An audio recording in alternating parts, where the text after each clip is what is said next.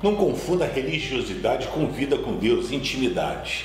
As pessoas querem amar a Deus e às vezes querem seguir de forma literal. Quero compartilhar com você uma ordem de Deus e como foi interpretado isso ah, pelo povo judeu até o dia de hoje.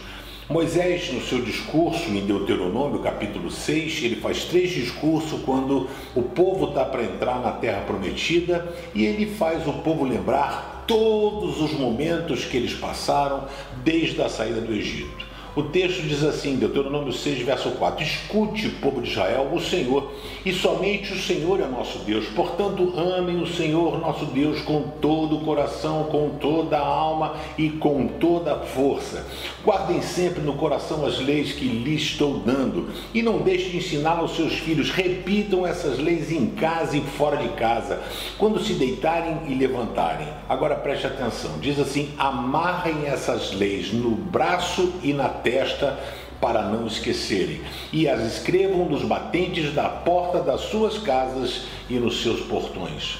Quando você vai a Israel, você encontra ah, os, os judeus ortodoxos, quando estão orando no muro de, das lamentações, amarrem as leis no braço. Ele amarra aqui um flactério no braço esquerdo, que é considerado o braço da força, porque é um braço aqui ligado ao coração.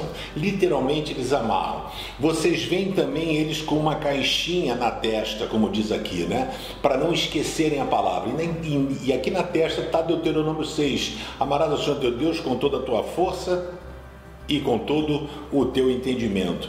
E escreva nos batentes da porta. Você já viu na casa de um judeu o Mezuzá. Mezuzá ele coloca na entrada da porta, sempre na casa de sua porta. Então, o que acontece? Bacana, mas de forma literal, né? Nessa questão de, de amarrar a lei no braço, no coração, é para a gente não esquecer. Mas mais do que isso, não adianta eu botar uma fita ou uma caixinha na testa e não viver uma vida onde o pedido de Deus se reflita nas minhas ações, nas minhas atitudes, né? Não adianta eu escrever no batente da porta, amarás ao Senhor teu Deus, se a minha vida não fala mais alto. Então não se preocupe com religiosidade. Para o meio evangélico, às vezes é roupa, às vezes é questão se a pessoa tem tatuagem, ou se a pessoa, eu gosto disso, não gosto daquilo.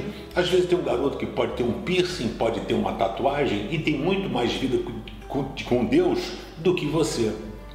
Nós não temos o direito de julgar, nós temos o direito de viver a nossa vida nas mãos do Senhor. Esse é o desafio que eu faço para você. Não adianta você pegar, botar fita, botar caixinha e não viver a vida.